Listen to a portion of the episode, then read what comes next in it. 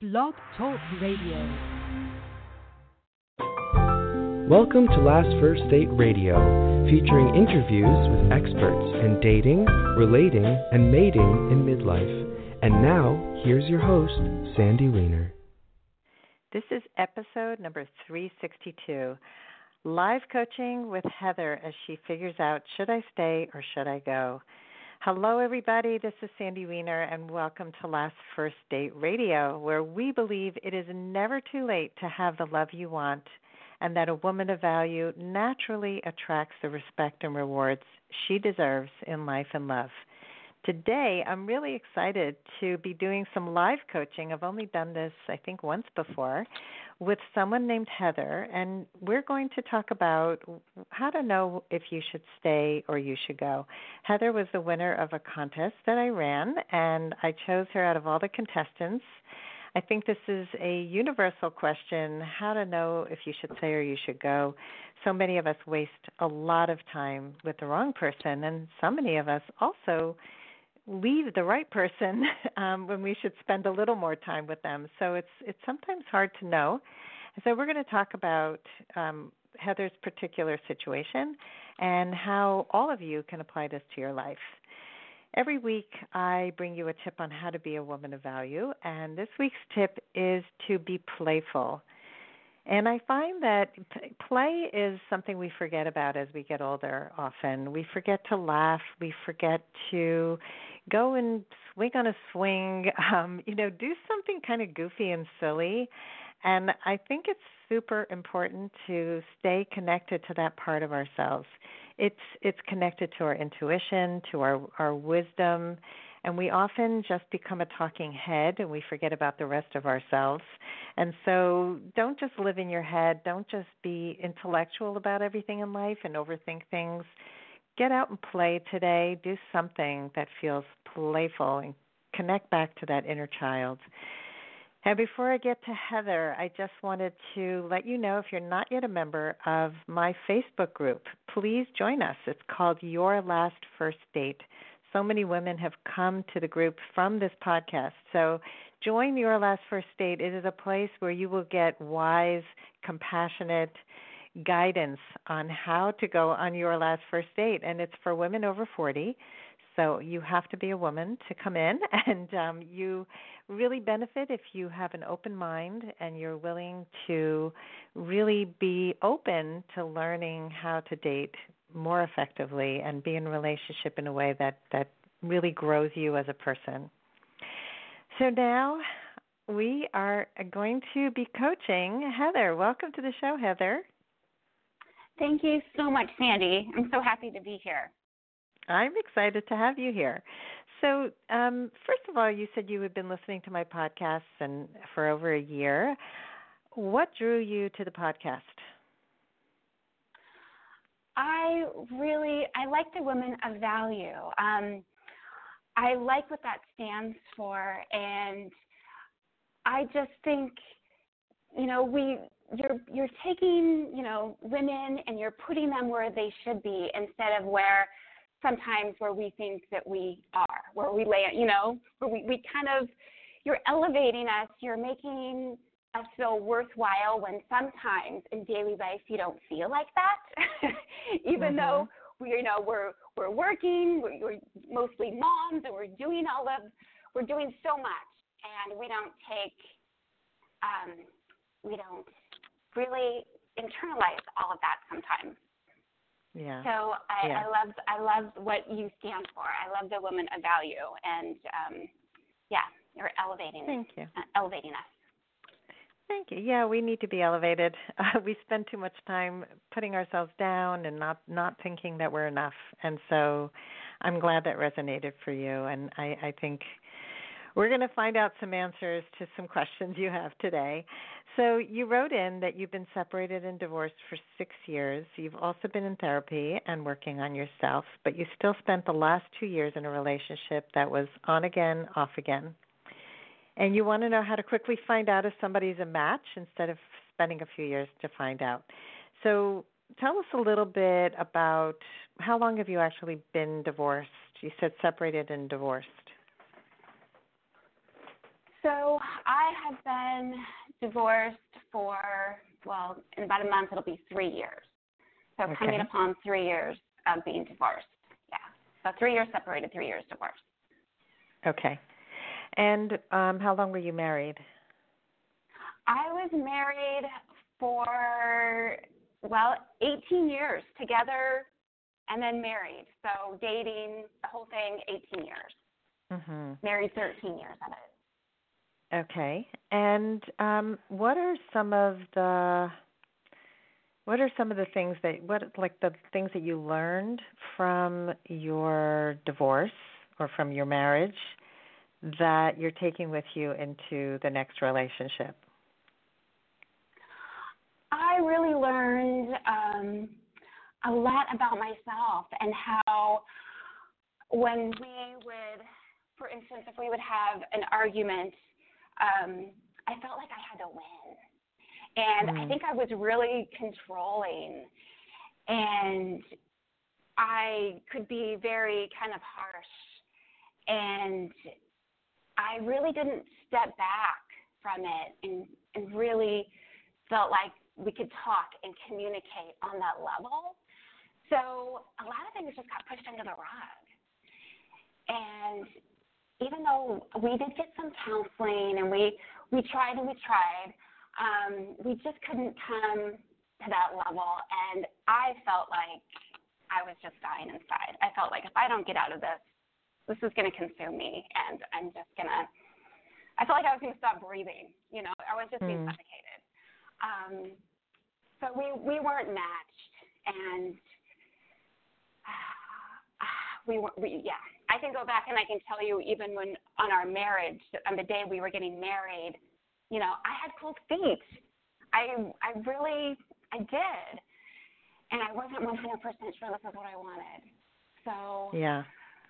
you know, it goes Yeah. back that far. Yeah, and you're not alone. Uh so many people know something in their gut even the the day they're getting married, before they get married, and they still go through with it. And um I'm in that camp, so I can relate. okay.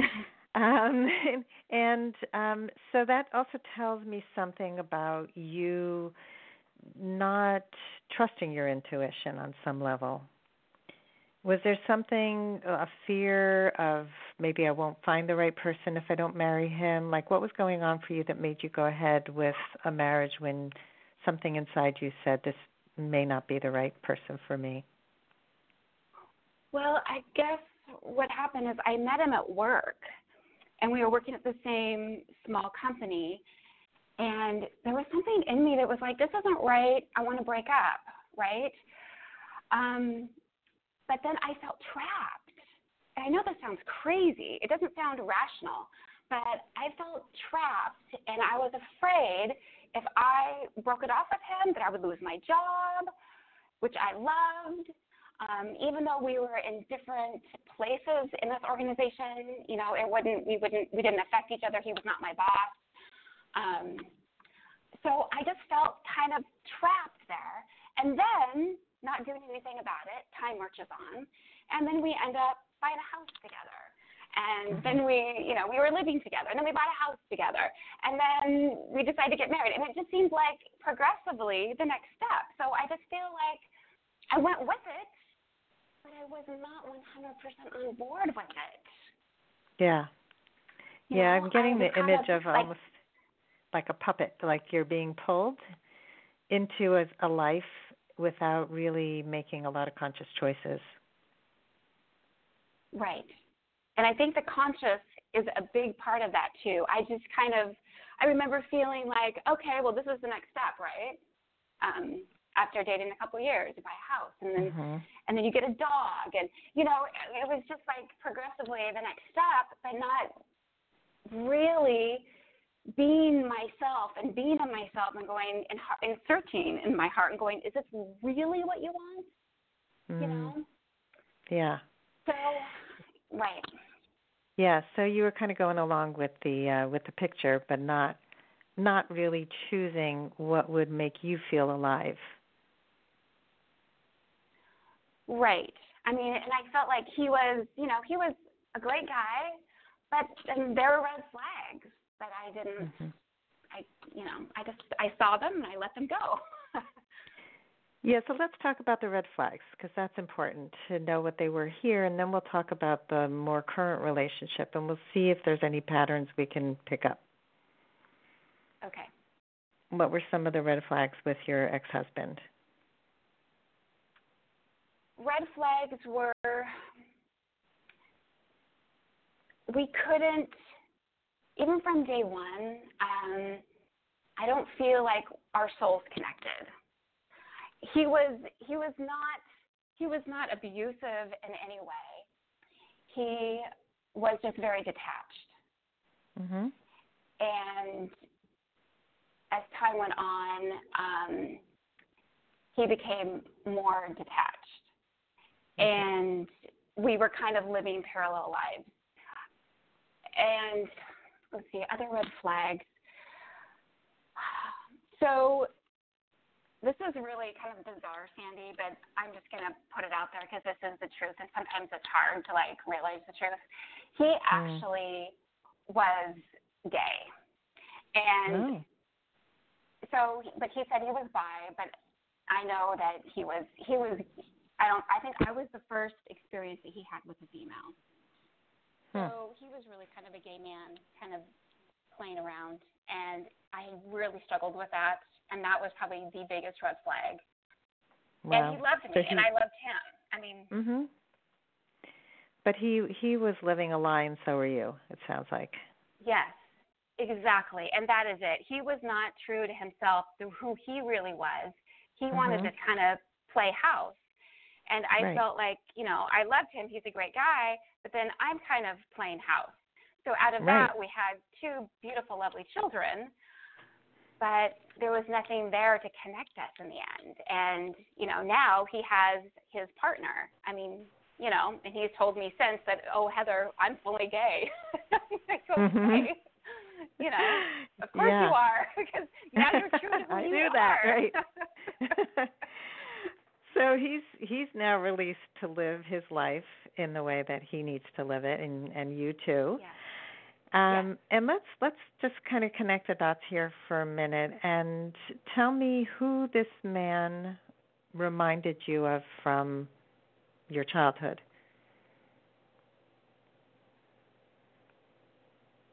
Who did he remind me of? Um, you know, he really did not remind me of my dad. If anything, I was trying to rebel against my dad um, and do the opposite, I feel. So, Well, I don't describe know. describe your father. Describe some of his. What was your relationship with him like? My relationship with my dad was one where he has a good heart and he means well, but because of his background and not having a mother and not being nurtured, he doesn't know how to nurture. Mhm. Um, my dad is controlling. I would consider him possibly narcissistic. Mhm. Um, my mother tells me that she would not marry him if she had to do it all over again because she is controlled and dominated by him. Mhm. Um, the memories I have of my dad, like him trying to help me with schoolwork, I it would always end up in tears. Whenever I would have a conversation with him, he would raise his voice and I would cry. And so not good.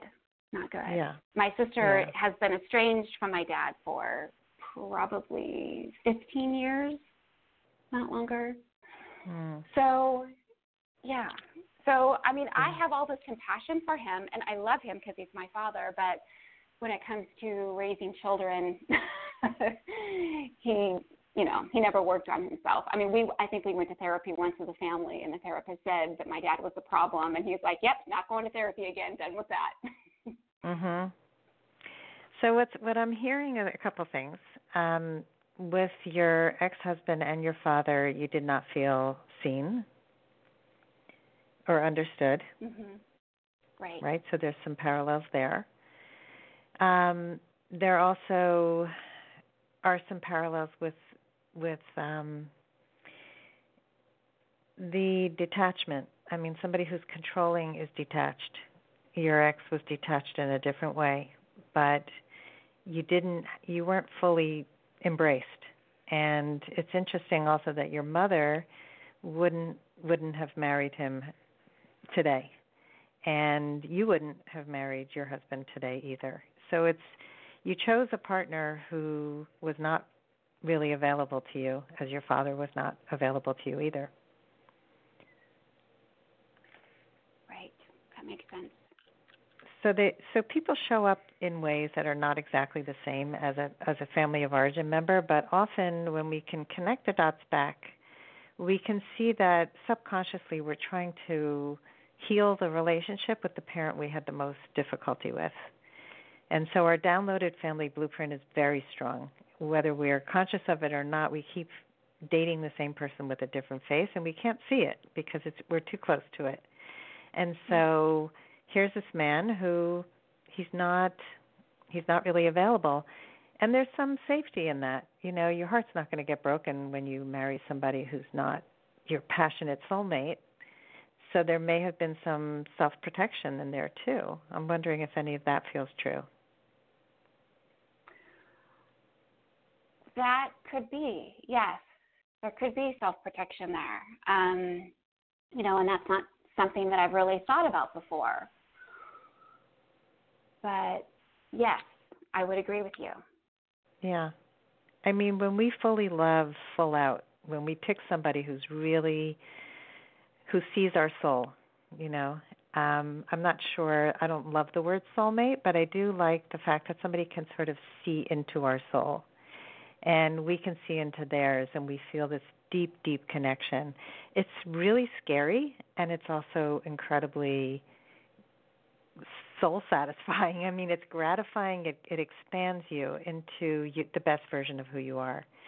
And so many of us make these safer choices that are really not safe at all because it's painful to be with the wrong partner. But it also means that we can leave and we can move on. And mm-hmm. um, so that's like you know self-protecting, um, which is where you know when I go back to the controlling your response to him being distant was to try and control and to win. And so to mm-hmm. me that that mm-hmm. also represents you know like with your father. He was controlling you and so here you are trying to win, trying to control, trying to get back control. And in a in a healthy relationship, you don't you don't have to win. Nobody wins actually. The relationship wins when when there's a conflict you're fighting for the relationship. You're not fighting to be right. You're fighting to save the relationship. And in the wrong relationship, you're fighting to be seen, to be heard, to be validated, and it's really a struggle. And what I what I also heard you say in the beginning when I asked you to describe um, the lessons learned, the first place you went was about you. I learned that I was controlling. I learned that I had to win. I learned that I was harsh. I learned that I pushed things under the rug. Is taking full responsibility for all these things, which is great that you're responsible, and it's also, you know, I heard you also making excuses for his behavior, for your father's behavior. Your father was raised this way, you know, this guy. So it's what I I just want to want you to notice um, when you're putting yourself down or when you're making excuses for bad behavior, just to kind of stop and and notice that there's no excuse for bad behavior. There is, you know, yes, you can have compassion for somebody who who is the way they are because of how they were brought up. But we also get to make choices as adults, as you're doing right now, to be different, to show up differently, no matter where we came from right? Right, right. Yeah. Yeah. well, so how did yeah, yeah how did that you, feel thank hearing you for, that? It felt it felt like a release. It felt really good to hear you mm. say that and it felt really good to um to think that I don't have to make excuses because I think that's what I've been doing my entire life. Um and to draw the distinction between compassion and making an excuse, I think there's a lot right there that I could probably work with. Yeah. To figure out what's an excuse and what's, you know, just being compassionate. And I think that little piece right there, Sandy, has everything to do with this relationship that I was in and out of for the last mm. two years. But I had such a hard time leaving because he was so much like my father. And that struggle of, wow, he had a really bad upbringing and he has really bad behavior. And I would do something to break his behavior because I know that, you know, I have power. And I know if I say, hey, I'm drawing my boundary and that what you're doing isn't acceptable, you're going to have to leave. That really made some changes in that in that relationship that I had with him. But that relationship as a whole, I know was not good for me. But mm-hmm.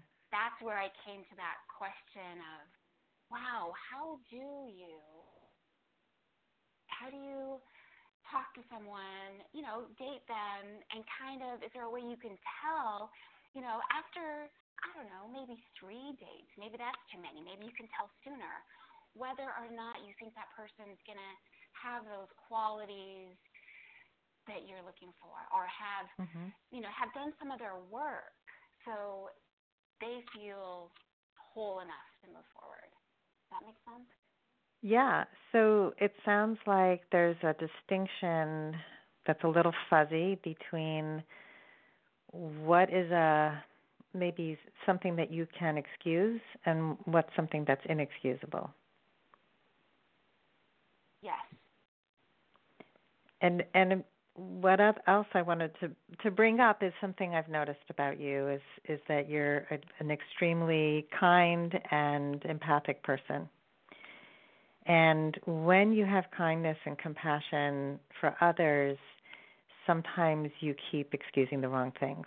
And so it's it's your superpower to be kind, but it's also something you have to guard and not let everybody in you have to let people earn your stories, earn your love by them showing up first before you start to give.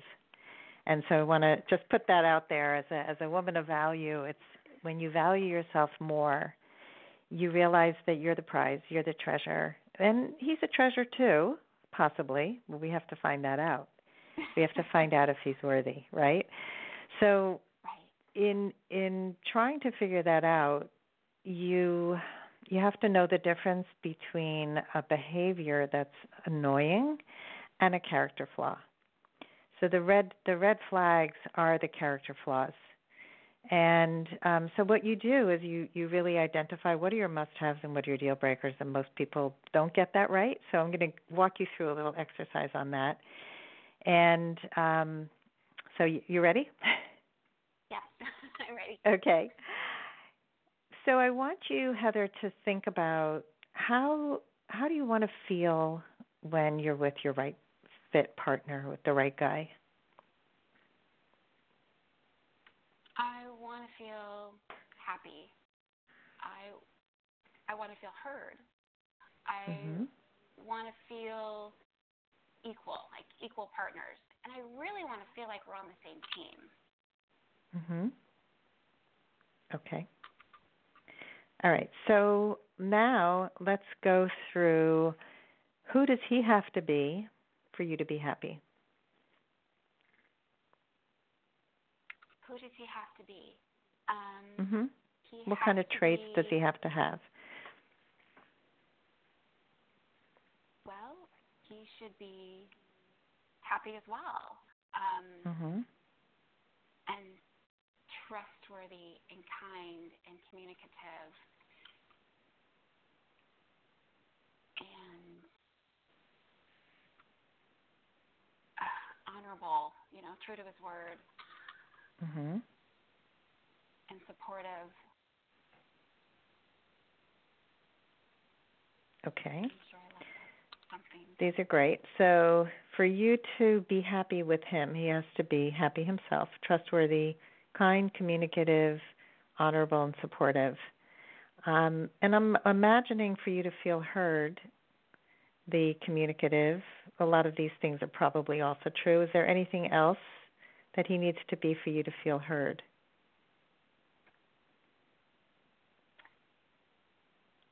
Um, intelligent, understanding.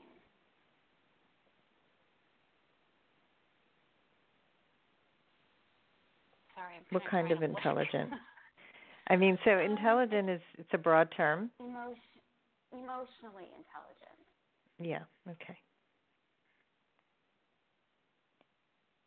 And And For you to feel that like you're- someone. go ahead. Oh, go ahead. I'm sorry. No, no. Just tell me. That good. You know how you can sit with someone and you can kind of feel their energy in a way. You can Mhm. tell, wow, this person really has. You know, they're not an they're not a uh, like an energy vampire, someone that's taking from you, but somebody that's adding to you. Mhm. Like I love what you said before about um, you know a person that makes you want to be your best version of yourself. Yeah. Yeah, so he's adding to your life, not taking away. And he's emotionally intelligent and he's very understanding. And for the last one, uh, for you to feel that you're equal and on the same team, who does he need to be?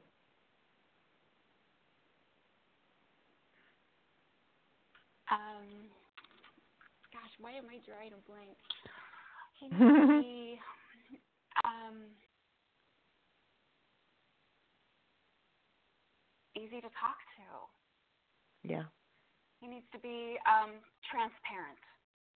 Mhm.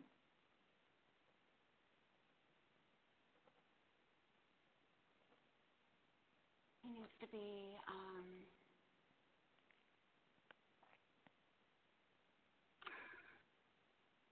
okay. Is that good? Sorry. No, that's okay. I'm you know what's coming up for me is that he would need to also be um someone who doesn't get defensive. Um he's able to talk things out.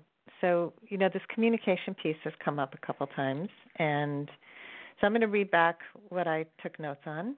He has to be transparent, emotionally intelligent, understanding, happy, trustworthy, kind, communicative, honorable, and supportive. Um, and so, what I'd like you to do is to kind of narrow this list down even more um, after this after this session, and to really hone in on the maybe five things. Some of these will be all encompassing. So maybe good communicator could could be the umbrella around transparency and emotional intelligence and understanding. And happy could be, um, you know, just kind, happy. You know, you could combine a couple. So now let's talk about the last guy you were with. When you look, when you listen to this list, did he have all of these qualities? No, he did not. He did not. Did he have any of these qualities? he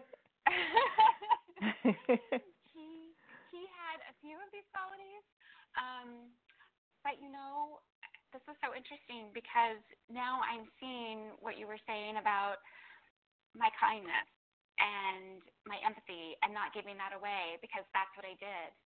mhm. That's exactly what I did, Sandy. Um, because Yeah. he was not a good communicator, and so I feel like I really struggled with trying to draw him out and have him talk to me, and um, and I know our attachment styles were completely different. Yeah. He was, um, yeah, he wouldn't he wouldn't reach out Mhm. and I would have to kind of draw him out. And wow, he he was, yeah, he was. He sucked my energy. He really did. It was. Yeah. So those are the red flags. struggle. The red flags. Yeah, the energy mhm. vampire. The fact that you feel you're with somebody that is an avoidant, somebody who avoids being engaged emotionally. Those are the big red flags that you will see very quickly. That shows up pretty quickly. Like somebody who's an intermittent texter and doesn't really stay in touch between dates and somebody who's not escalating the relationship. Um, somebody who, when you bring up intimate topics, is not really going to go there, or somebody who gets defensive when you have an argument. Um, you're going to start seeing signs of that. And the most important thing is that you guard your love.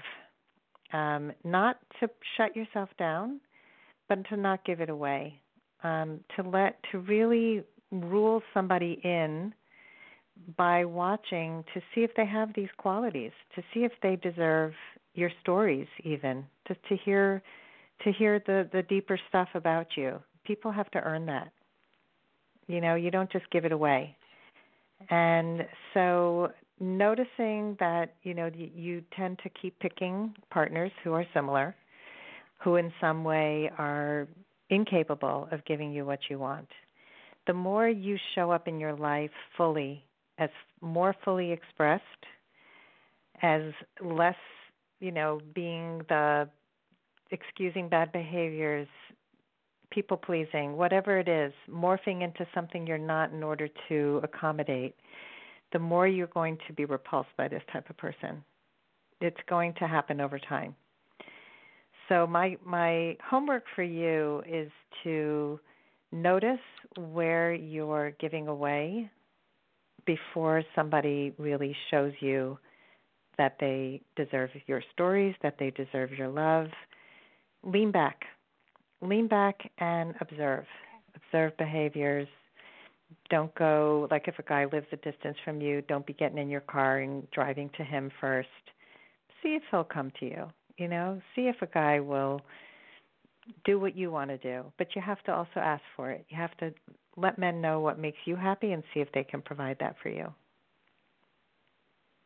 Okay. And I think that knowing what makes me happy, I think that is part of drawing my boundaries, correct? And that is yes. something that I can make a list and I need to stay true to.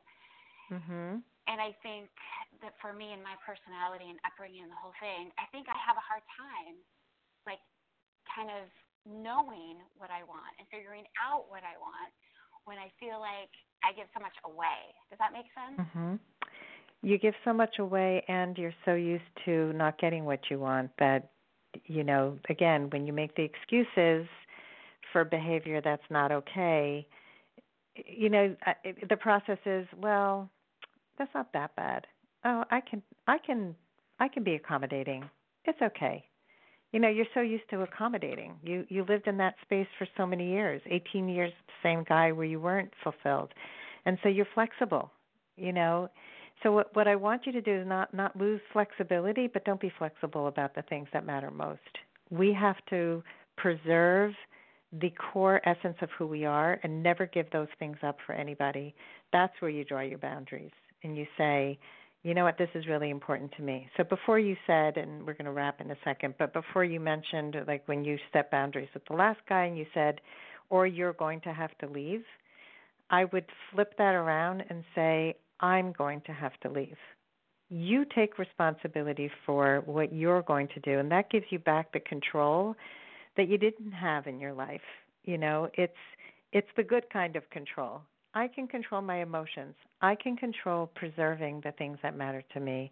And if a person's not going to be emotionally available, you call them on it and say, you know what, it doesn't look like we both want the same kind of relationship. I'm really looking for somebody who's emotionally available right now for a long term relationship. And if that's not what you can do right now, that's okay. But I'm going to go. Right? You're taking back the control. It's very kind. It's not an ultimatum, but that's a practice. I mean, this is something I've spent like 14 years working on. So um, I don't expect you to do this overnight, but it is really, really crucial. And this is why coaching works so well for people, is because it's hard for us to do this on our own. It's hard for us to see what are the most important values for us. You know, what are things that are deal breakers for us, or what are things we can be more flexible on. So getting those lists for what makes you happy, what would what would make you happy for yourself, what would make you happy in a relationship How can a man make you happy? And then you look for those things. And then it becomes like a checklist and you look back and you know, am I having fun? Fun is important to me. Oh, I'm not having fun at all. I'm not laughing. I don't think this is the right guy.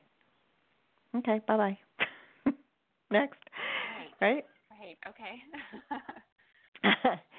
so yeah, so so let's begin, you know, here and not take on the entire, you know, the entire process at once. But begin with honing down the list and and really noticing where you're giving away too much at at first and lean back and see how a man is going to show up and let let him invest in the relationship before you do. Okay. All right, so Heather, I would love to hear your takeaway from today's live coaching. Well, I think you've really opened up my eyes um, to some some things that and shown light on things that I probably did not realize before. Um, just making the excuses versus compassion and um, making a list and sticking with it. And you have offered me some wonderful things, wonderful tools, Sandy. Mm. Um, so I'm I'm really excited about that. And Yay. I think, yeah, I've got um, some dates coming up, and so I'll have some people to practice on. yes.